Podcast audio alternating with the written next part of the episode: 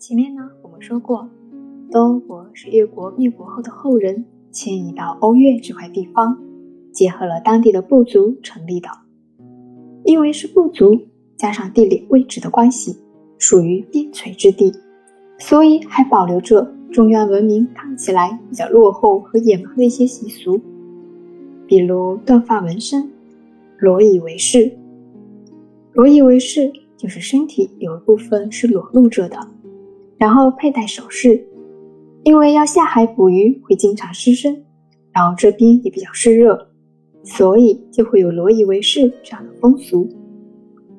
然后在饮食方面，吃蛇等丛林里的动物、鱼、虾等海鲜，还有生食，就是在饮食方面不怎么以农耕为主。然后生食的话，我们温州现在的菜系里仍然有不少的生食哦。这个以后会在专辑的美食篇里讲到。周尧跟着刘邦的部下打了五年左右的仗，所以在思想文化上多多少少会被同化掉。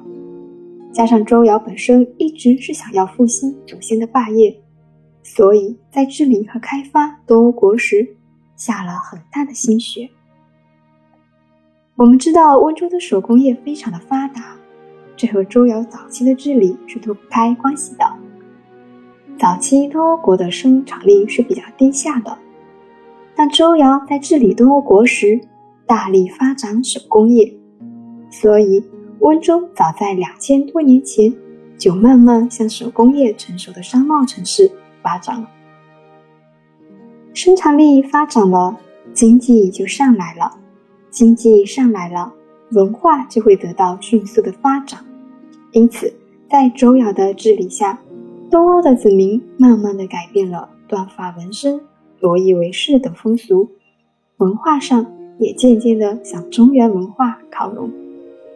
因为周尧勤俭爱民，善于治理，精勤开发，对欧越早期经济文化做出了巨大的贡献，改变了东欧子民落后的生活状况。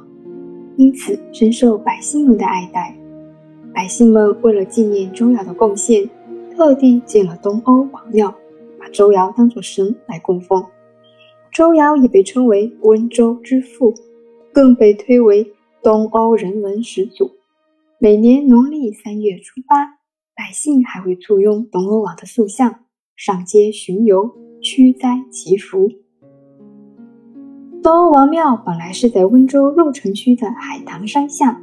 明成化十三年，也就是一四七七年，永嘉的知县文林当时见到东欧王庙破旧狭小，于是向朝廷请旨，可以可以把建于唐代的东岳庙拿来专门供奉东欧王呢？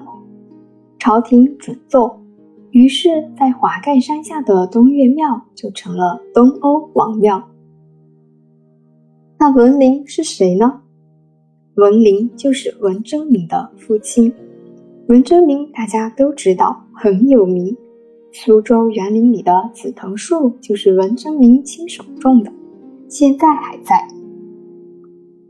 周尧去世后，葬在鹿城区西山欧补阳，谥号为信。